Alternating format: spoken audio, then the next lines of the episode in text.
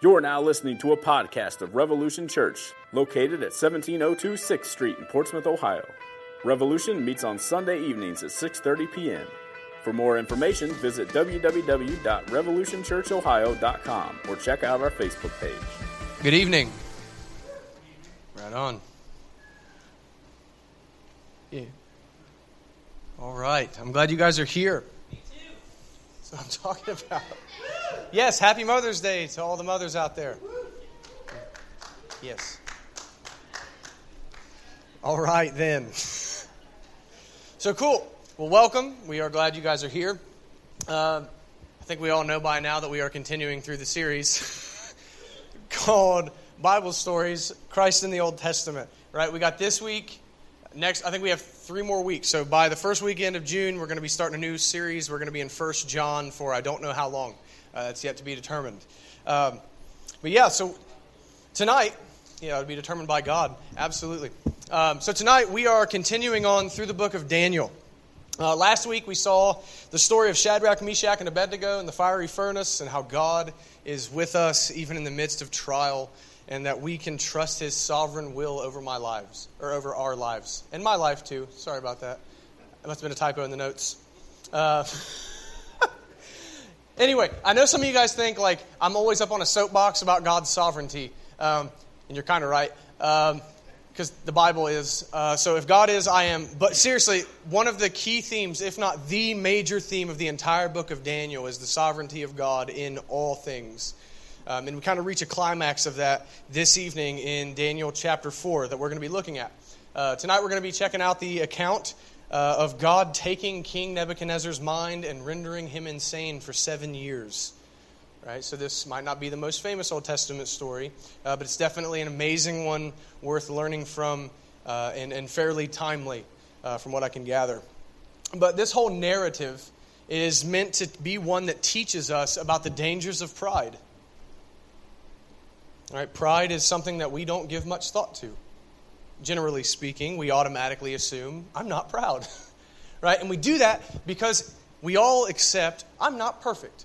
Right? And for some reason, we equate, uh, I'm not proud with, uh, well, I'm not perfect. Right? Just admitting that you make, like, ah, I make some mistakes, so I can't be that proud. But in reality, we, that's not a one for one. Admitting that you make mistakes does not make you humble.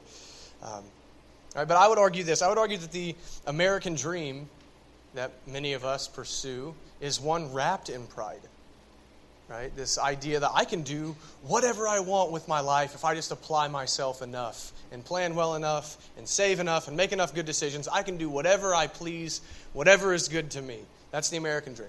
I, I once, uh, I, forget who the preacher was. Um, he's, whoever it was, he was better than me. And he said that the doctrine of Americanism is sola bootstrappa. And that made me laugh really hard, right? By your bootstraps alone, you can make it, right? Just pull yourself up by your bootstraps as opposed to sola gratia, right? By grace alone, we get what we get. By grace alone, we have what we have.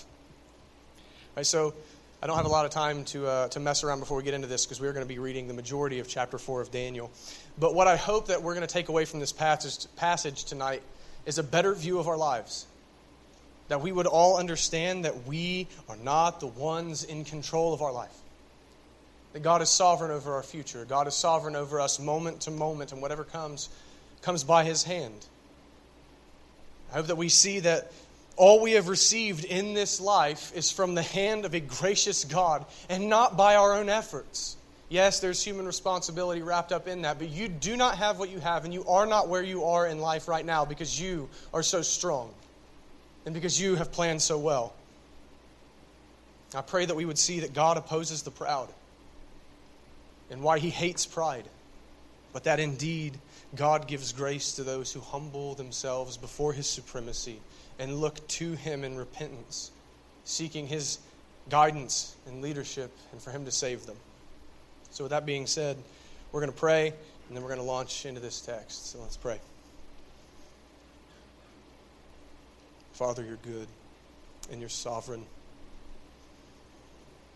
God, thank you for all the people that are here this evening that you directed here. Holy Spirit, please take this weak sermon and do something with it. It's not in our ability to comprehend, it's not in my ability to preach, but it's in your sovereign work that our hearts will be softened and opened to what this text says. So, God, please destroy our pride, whether it be spiritual pride or pride in this life, whatever it may be, that you would break us and let us see that heaven rules over us and that all we have is a gift from a gracious God.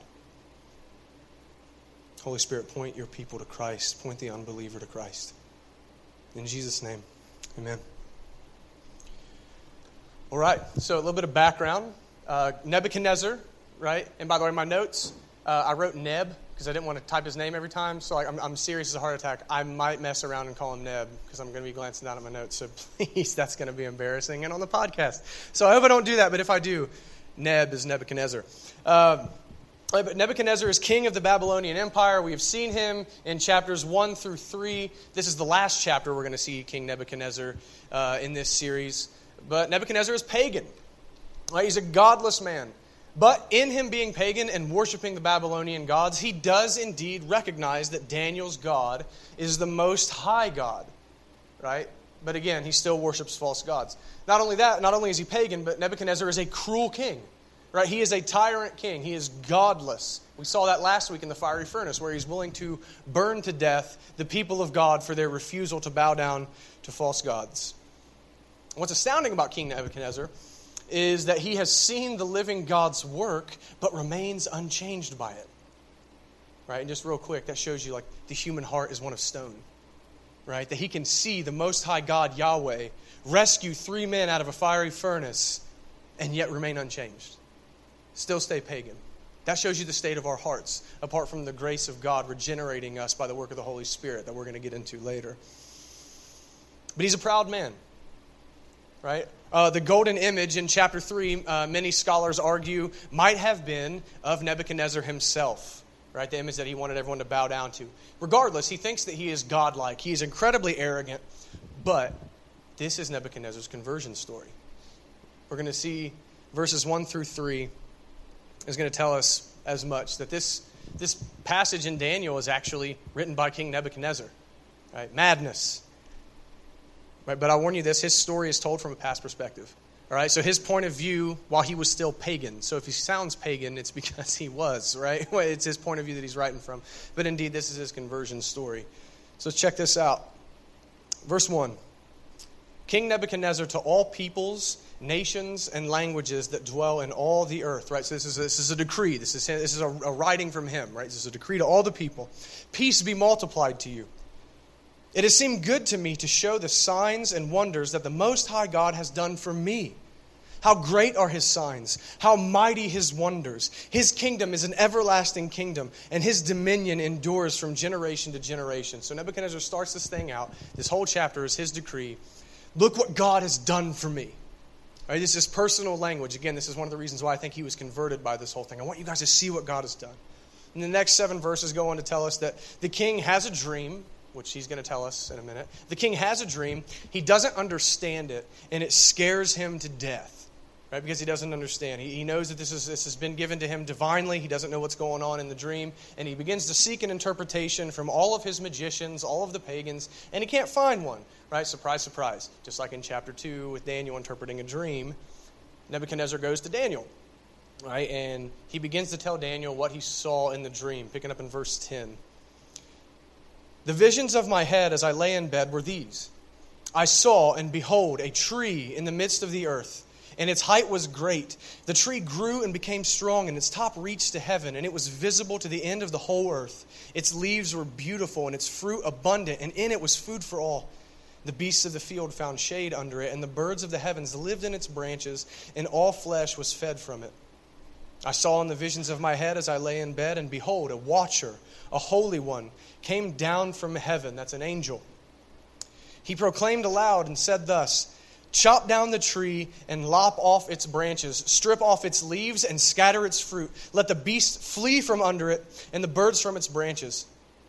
But leave the stump of its roots in the earth, bound with a band of iron and bronze, amid the tender grass of the field.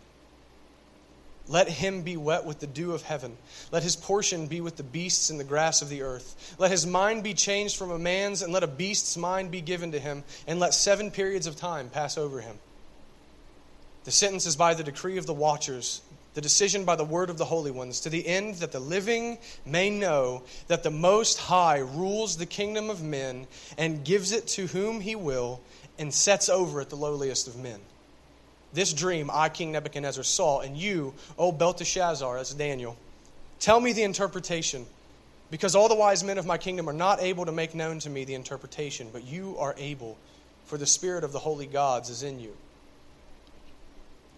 Then Daniel, whose name was Belteshazzar, was dismayed for a while, and his thoughts alarmed him. And the king answered and said, Belteshazzar, let not the dream or the interpretation alarm you. He's like, Just tell me, man. Belteshazzar answered and said, My Lord, may the dream be for those who hate you, and its interpretation for your enemies. The tree you saw, which grew and became strong, so that its top reached to the heaven to heaven, and it was visible to the end of the whole earth, whose leaves were beautiful and its fruit abundant, and in which was food for all, under which beasts of the field found shade, and in whose branches the birds of the heavens lived. It is you, O king, who have grown and become strong. Your greatness has grown and reaches to heaven, and your dominion to the ends of the earth. And because the king saw a watcher, a holy one, coming down from heaven and saying, Chop down the tree and destroy it, but leave the stump of its roots in the earth, bound with a band of iron and bronze, in the tender grass of the field. And let, let him be wet with the dew of heaven, and let his portion be with the beasts of the field, till seven periods of time pass over him. This is the interpretation, O king. It is a decree of the Most High which has come upon the Lord, my Lord the King, that you shall be driven from among men, and your dwelling shall be with the beasts of the field. You shall be made to eat grass like an ox, and you shall be wet with the dew of heaven. He'll live outside. And seven periods of time shall pass over you, till you know that the Most High rules the kingdom of men and gives it to whom he will. And as it was commanded to leave the stump of the roots of the tree, your kingdom shall be confirmed for you from the time that you know that heaven rules. Therefore, O king, let my counsel be acceptable to you. Break off your sins by practicing righteousness, and your iniquities by showing mercy to the oppressed, that there may perhaps be a lengthening of your prosperity. And all this came upon King Nebuchadnezzar. At the end of 12 months, he was walking on the roof of the royal palace of Babylon. And the king answered and said, Is this not, or is not this great Babylon, which I have built by my mighty power as a royal residence and for the glory of my majesty? And while the words were still in the king's mouth, there fell a voice from heaven O King Nebuchadnezzar, to you it is spoken, the kingdom has departed from you. And you shall be driven from among men, and your dwelling shall be with the beasts of the field and you shall be made to eat grass like an ox, and seven periods of time shall pass over you, until you know that the Most High rules the kingdom of men and gives it to whom he will.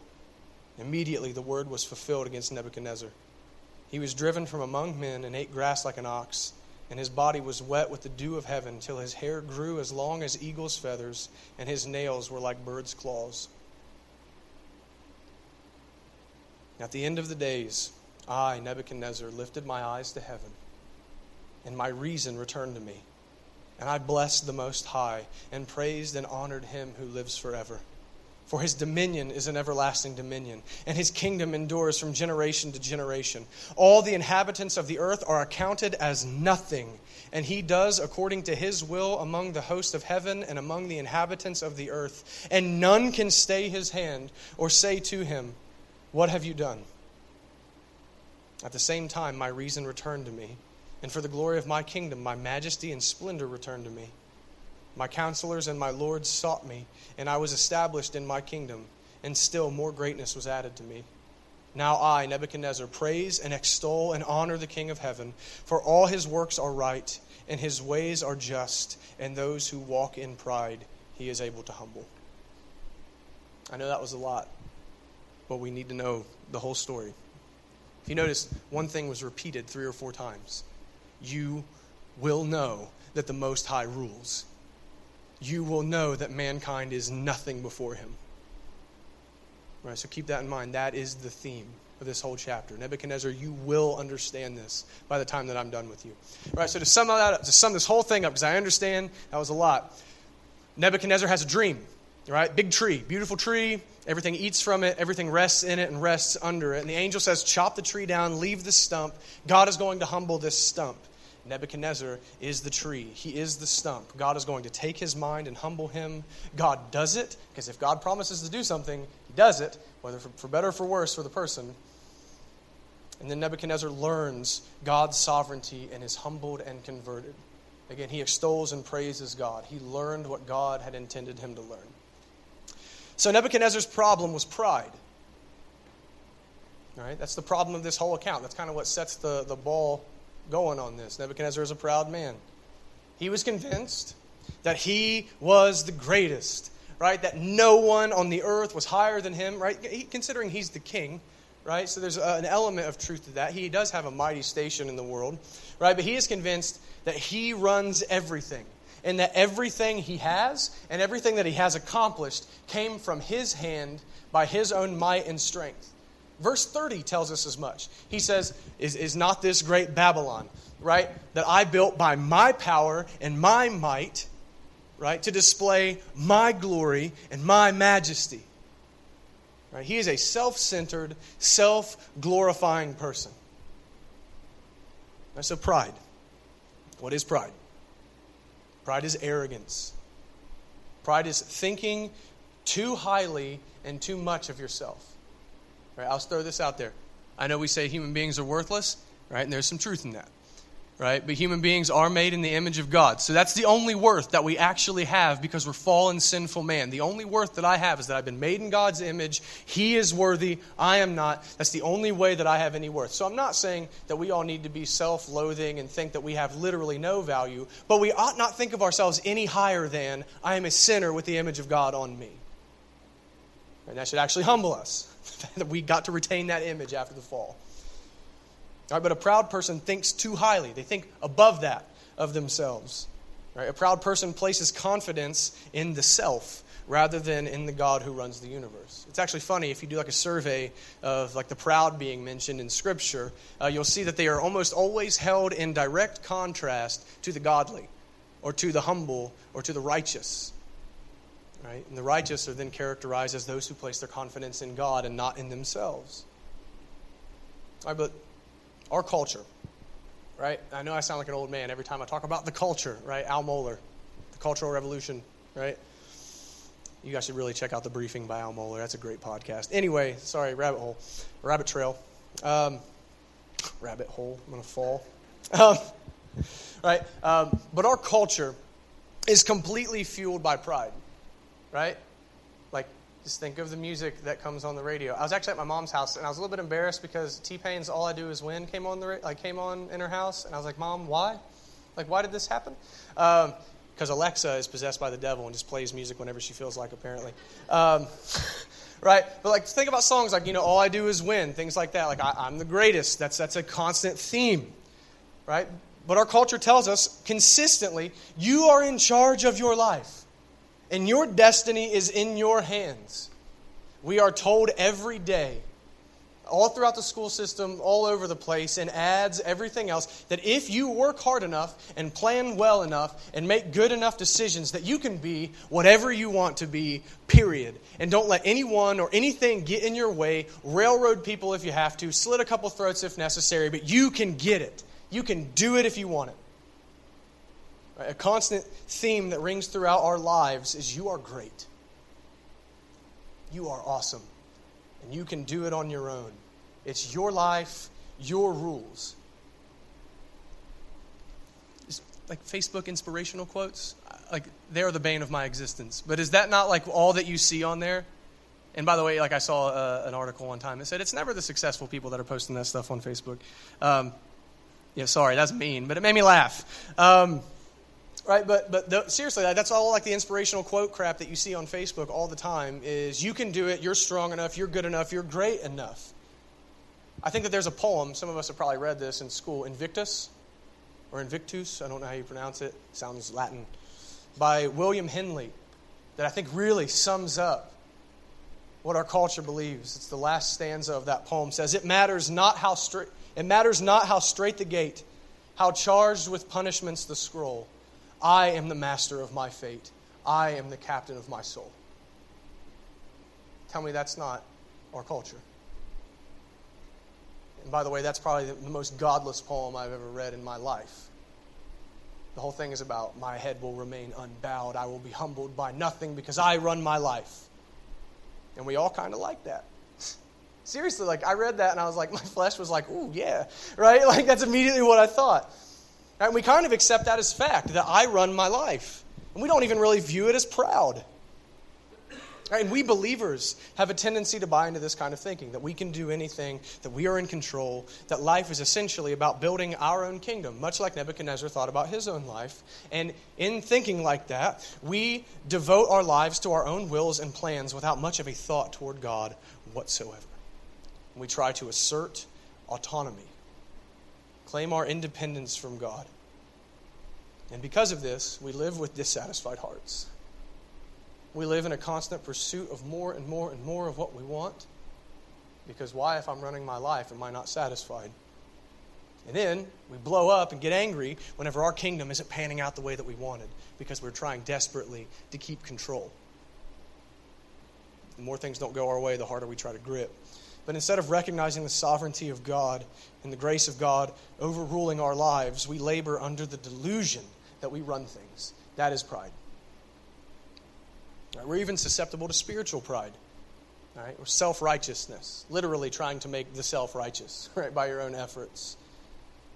And this is, and I know that this, I'm not the only person that's felt this way because I'm not the only sinner in the room, right? Where we think that God must think that we are great because comparatively we are not as bad as other people. God must really think that I'm something because I didn't sin in this one area, notwithstanding the 150 other areas that I did sin in today. Or God must think highly of me because of my obedience. I read my Bible. I tithed this week. I went to church a couple of times. I stopped some external sinful action, even though my heart remained unchanged. But my obedience, at least externally, is good. God must really think something of me. And in those times when we think highly of our own spiritual efforts, we stop focusing on Christ as our righteousness and we begin to rely on ourselves, and that is antichrist. That is blasphemy. And we do that because somehow we believe stupidly, I can do this. Like, I needed Jesus to get my foot in the door, right? But now I can handle this. And when we do that, we lose sight of what we are. We lose sight of the fact that we're sinners and that it's Christ's righteousness alone that saves us. And when we begin to look inwardly instead of upwardly towards Christ, we become like the Pharisees. Period. But in our text, in our text, God humbled Nebuchadnezzar. Right? He destroyed that guy's pride.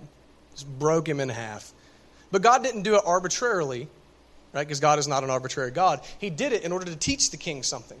Right? Again, he didn't just do it to prove that he is sovereign. Right? He doesn't have to prove anything to anybody. Right? He doesn't do anything just for the sake of proving himself. Is he going to prove would you prove yourself to an ant? Right? Like he doesn't have to do it that way. He's trying to teach Nebuchadnezzar something. And here's what I think he's trying to teach. Verse 17 makes it clear, I think. The sentence is by the decree of the watchers, the decision by the word of the holy ones, to the end that the living may know that the Most High rules the kingdom of men and gives it to whom he will, and sets over it the lowliest of men. So God did this to teach him that he rules the kingdom of men. He rules this world.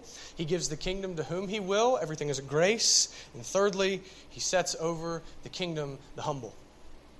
Puts humble people over the kingdom. So let's just look at those things. Right? So the Most High rules the kingdom of men.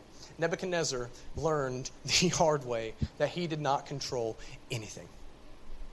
Not a single solitary thing. Though he was king, though he was powerful, he was powerless compared to the sovereign God of the universe. The whole world is accounted as nothing before God, like Stephen opened us up with out of Isaiah 40, I believe. He weighs the nations like they're dust on a scale. This is God. Nebuchadnezzar is nothing compared to him. God took his mind, right? He took his mental health from him. He took his kingdom from him. He took his wealth, his fame, his power from him, and he did it in an instant, instantaneously. While the words of boasting and pride were still in Nebuchadnezzar's mouth, God robbed him of all of it. Rather, God didn't rob it from him, God took it back as it was his to begin with. But clearly, Nebuchadnezzar had no control over anything. This is an extreme example of what is true for every single person here. You don't control your future. You don't control anything. I don't know what's going to happen 30 seconds from now. I, I literally could fall over dead from a heart attack. I don't know if that's not going to happen. My mom always told me this, and I always appreciated this, and it's Mother's Day, so I thought this was like appropriate. She's not over there. I saw y'all looking. She's not there. Um, she's downstairs teaching the children because she is a saint. Um, but my mom always told me, David, your life can change with a phone call. Is that not true? A phone call could tell me that my wife is dead. A phone call could tell me that my house is on fire. A phone call could tell me that I don't have a job anymore. A phone call could tell me that our nation is at war. A lot of things. Our life can change with a phone call. For example, none of us foresaw two weeks ago or last week, I can't remember, at, a, at the Bible study that we were having downstairs, that Stephen Witt was going to bust his mouth on a, on a table and bend his teeth inward. Thank God he's cool, like he's fine. None of us saw that coming. Like, none of us had any clue that that was going to happen. And yet, I guarantee you, for Matt and Anna, his parents, immediately panic. I'm not in control of this. What do we do? We got to try to fix this. No one saw that kind of thing coming. We don't control our future. We don't control minute to minute. We don't know what's going to happen. But we try to hold on to the illusion of control by overplanning. Right? Trying to guard ourselves against every possible thing that could happen. Or if you're like me, I struggle with this by saving money greedily. Instead of recognizing I have more than I need, I can be, I, no, it's, it's I, I want this. Um, and what we're doing is we're trying to make ourselves as secure as possible in case God's plan contradicts my plan. That's really what we're doing. We're trying to hold on to some kind of illusion of control. Instead of trusting God's good, sovereign will, we try to plan and protect ourselves from His plan. And we do that as if he weren't trustworthy or good, as if his plan has ever done wrong to his people, ever. How ungodly is that kind of a mentality? James actually tells us to humble ourselves before God's sovereign rule and to relinquish control. He says this in chapter 4 of his letter Come now, you who say, Today or tomorrow we will go into such and such a town and spend a year there and trade and make a profit. Yet you do not know what tomorrow will bring. What is your life? For you are a mist that appears for a little time and then vanishes. Instead, you ought to say, If the Lord wills, we will live and do this or that. As it is, you boast in your arrogance, and all such boasting is evil. God is the one in control. And our worrying and anxiety and trying to hold the reins over our lives is an insult to his sovereignty. It's the height of arrogance. We also said that God was teaching Nebuchadnezzar that he gives the kingdom to whom he will. So we covered he, he's not in control of his life. But in his pride, Nebuchadnezzar thought that everything he had and that he had accomplished was by his own strength. But again, God says, I give kingdoms to whom I will. Like, what a blow to our pride and our autonomy that God says, No, dude, like, I give you everything. The only reason that Nebuchadnezzar was king, the only reason Nebuchadnezzar had been successful in military campaigns, the only reason he was wealthy, the whole nine yards, was because God had given it to him. Now, we often, we often look at our jobs and our degrees, in our homes, and our cars, and our families, and our reputations, and think, look what I have done with my life. That is so foolish. Look what I have done. The only reason that you have what you do and you are able to do what you do is by the grace of God. He gave you the ability to work, He gave you the mental capacity to study. If you have a home, because you had to put a down payment on the home, because I'm guessing you didn't buy it cash. And if you did buy it cash, this is true, it, regardless. God kept you from hardship so you could save money, so you could get this. Everything. Like, consider where you're at in your life and kick the can back and see just how many things had to line up perfectly in order to get you where you are. The loan could have not been approved the person could have picked someone else during the hiring process. You could have been in a car accident and had your mental capabilities like taken from you. not been able to go to school and get your degree. Just so many things had to perfectly line up for every single one of us to be wherever we're at in our lives, regardless if it doesn't seem that great now or if you seem like you're on top of the world. So, so many things that, we, that were beyond our control had to line up. The family that you have, did you pick them? God knows we don't pick our families, right? He lined all of this up for us. Everything that we have, you can trace it back to an external factor beyond your control. It comes from God. God is the primary cause. And I think that when we see that every single thing that we are and have is a gift from the hand of a loving Father, we will stand in awe of grace. That I'm a sinner and He has given me this. And we'll stand in awe of grace instead of puffing ourselves up with this false notion that we got it because we are so great and smart. I know some of you probably don't like this. Just like no one liked it whenever Barack Obama told business owners, like, yeah, you didn't get here by yourself. And I was like, he doesn't mean that theologically, but he's right. right? I remember thinking that whenever I saw him say it on the news like a few years back and everyone was mad at him. Like, nah, it's true. God gave them the business, God gave them everything that they needed on that. We don't like this idea because we want to think that we accomplished what we have instead of standing in awe of grace.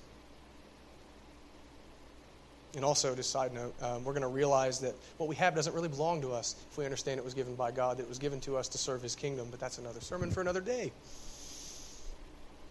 But thirdly, God taught Nebuchadnezzar that he opposes the proud, but he gives the kingdom to those who humble themselves before him. Right? God opposed Nebuchadnezzar. Clearly.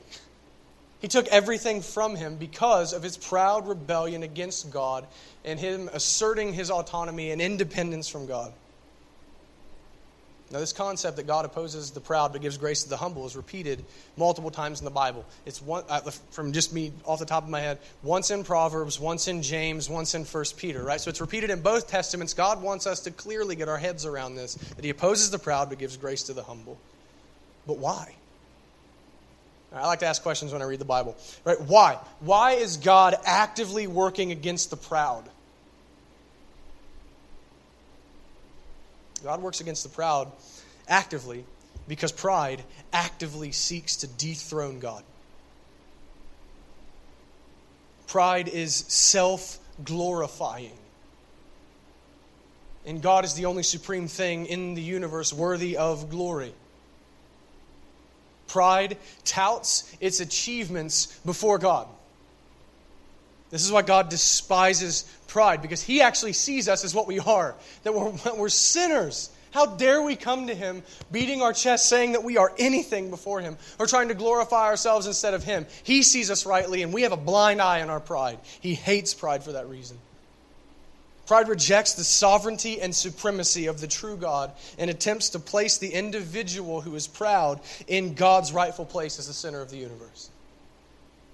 Romans chapter 11, verse 36, Paul says, For from him and through him and to him are all things. To him be glory forever. Amen.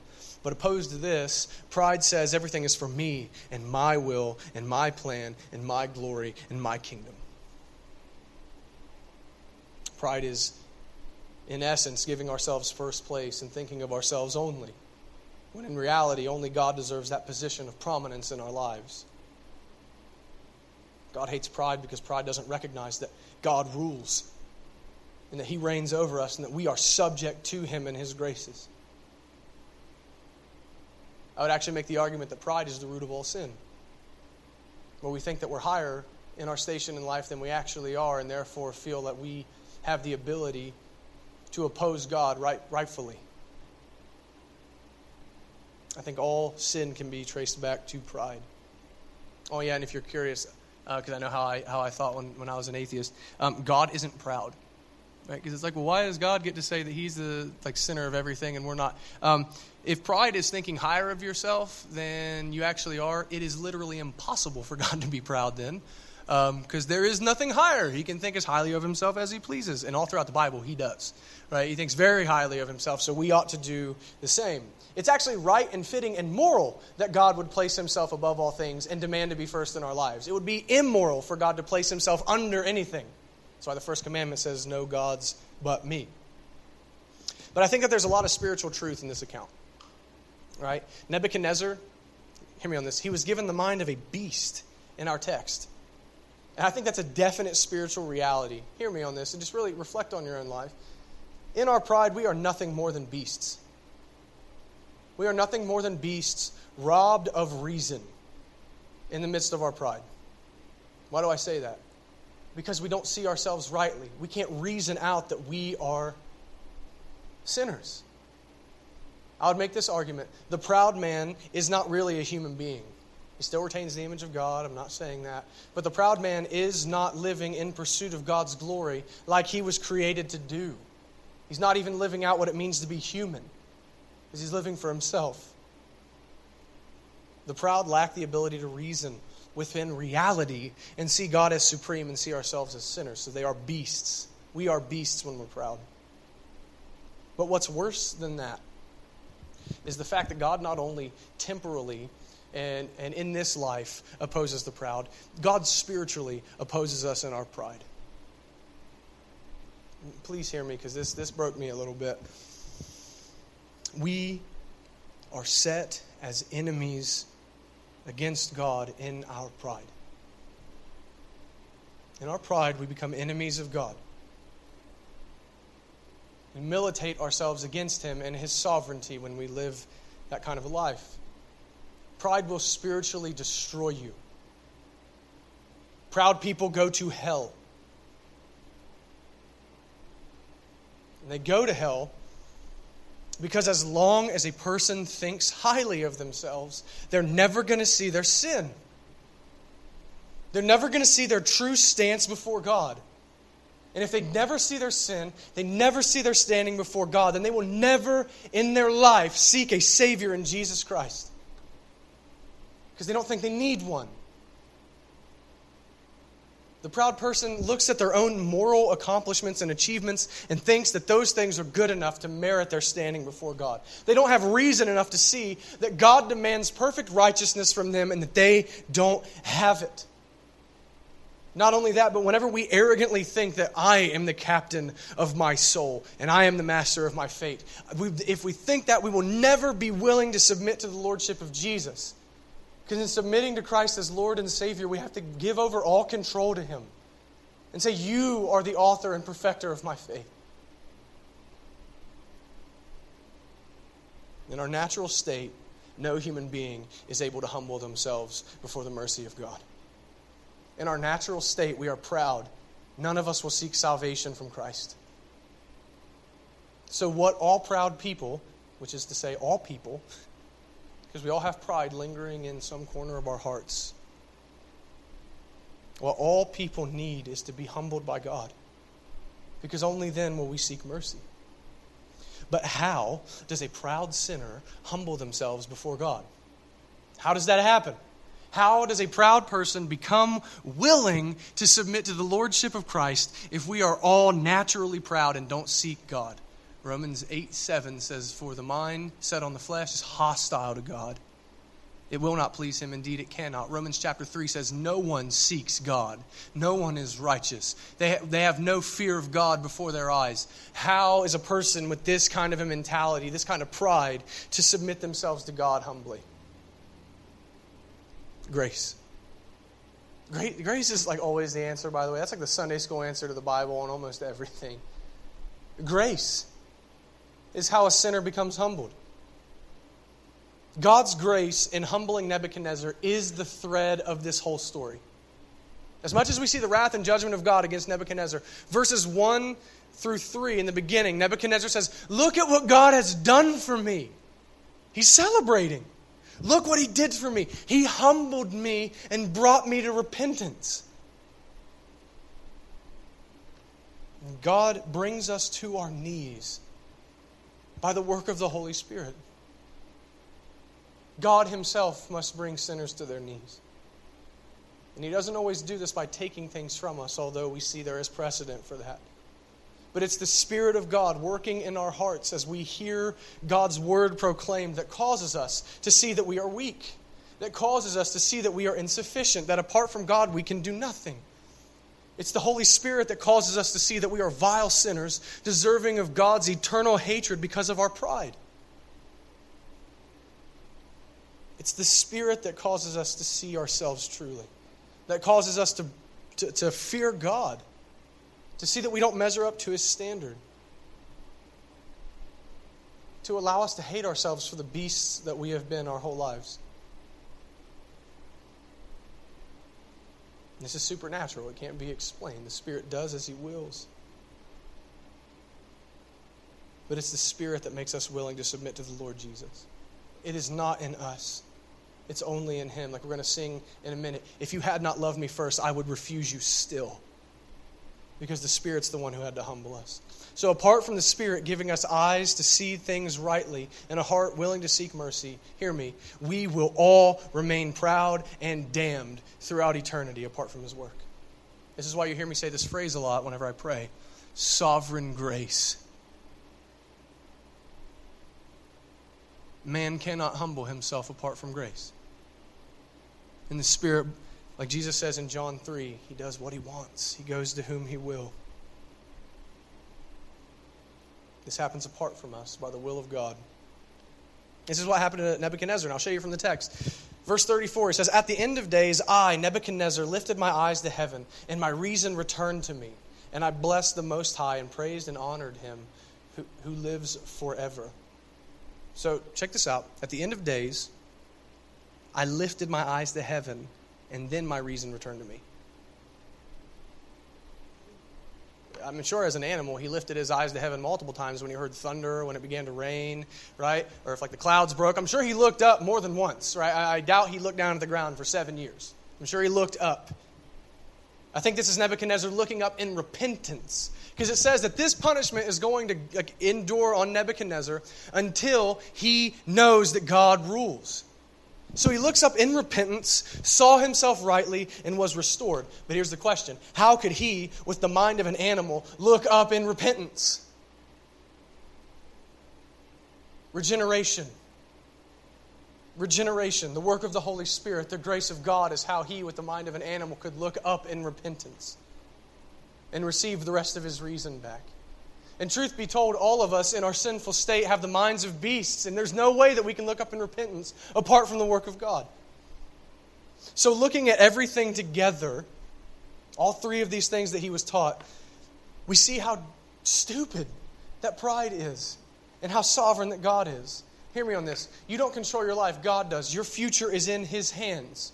Everything that you have has come by grace from God to you, and your salvation itself comes from the work of Christ, uh, obeying the law on your behalf and suffering and dying on your behalf, and the sovereign grace of the Holy Spirit working in you that drew you to Christ. Everything. God controls everything. He reigns, He controls. We are utterly dependent upon the grace of God. We are not independent. We are not autonomous. All is of grace because all is of God. You and I need Him in every single aspect of our lives from moment to moment. And God wants us to see that reality. He desires our humility, and He wants us to come to Him as children, acknowledging that we can't do anything on our own. Jesus Christ repeats this concept in Matthew chapter 5, the most important sermon Jesus ever preached. The opening line Blessed are the poor in spirit, for theirs is the kingdom of heaven. God says he sets over the kingdom the lowliest of men, is what he told Nebuchadnezzar. There's a truth there. Blessed are the poor in spirit. The poor in spirit are those who recognize our spiritual bankruptcy, that we are nothing before God, that God is all, and that we need mercy. Jesus Christ is telling us in this verse that when we let go of our pride and see ourselves as weak and needy sinners and come to God for mercy, then we receive the kingdom. Because he sets over the kingdom the lowliest of men. Jesus Christ directs us to himself. He tells us to do like Nebuchadnezzar, just to look up to him in repentance and receive our reason, to recognize his lordship and to, submit to his reign, and to humble ourselves. Here in this, there's a chain of reasoning. Humility results in trusting the sovereign God. That's faith. Faith results in salvation. That's why God gives grace to the humble.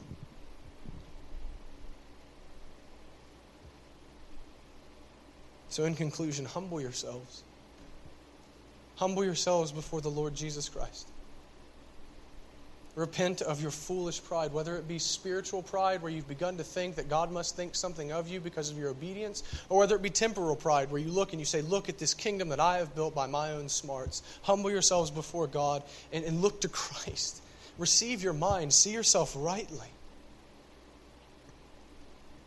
And know that though you are not in control, a good God who loves you and is gracious to you is in control. Let your hearts be filled with gratitude as you consider the gifts that you have received from His hand, from your, from your life to your job to your salvation, everything in between. And daily humble yourselves before the Savior.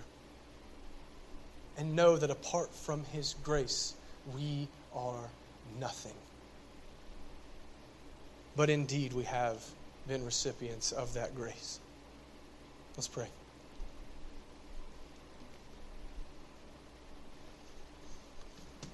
Father, the world is accounted as nothing before you. God, help us to count ourselves the same, to see that we are dust on a scale before you. God, let us not boast in any kind of pride, but to see that we wouldn't even know you if you had not known us first in eternity past.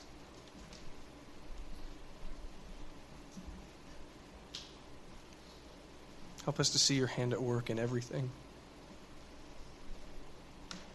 Help us to trust you and humble ourselves to you and submit to the lordship of your Son. Holy Spirit, please do a work of sovereign grace in our lives to humble us before God, whether we're believers or unbelievers. Please do something. Do something in us. Take these words that we've read from your word and let them crush us. Wound us so that you might heal us. We praise you and we thank you for being so merciful to sinners. In Jesus' name, amen.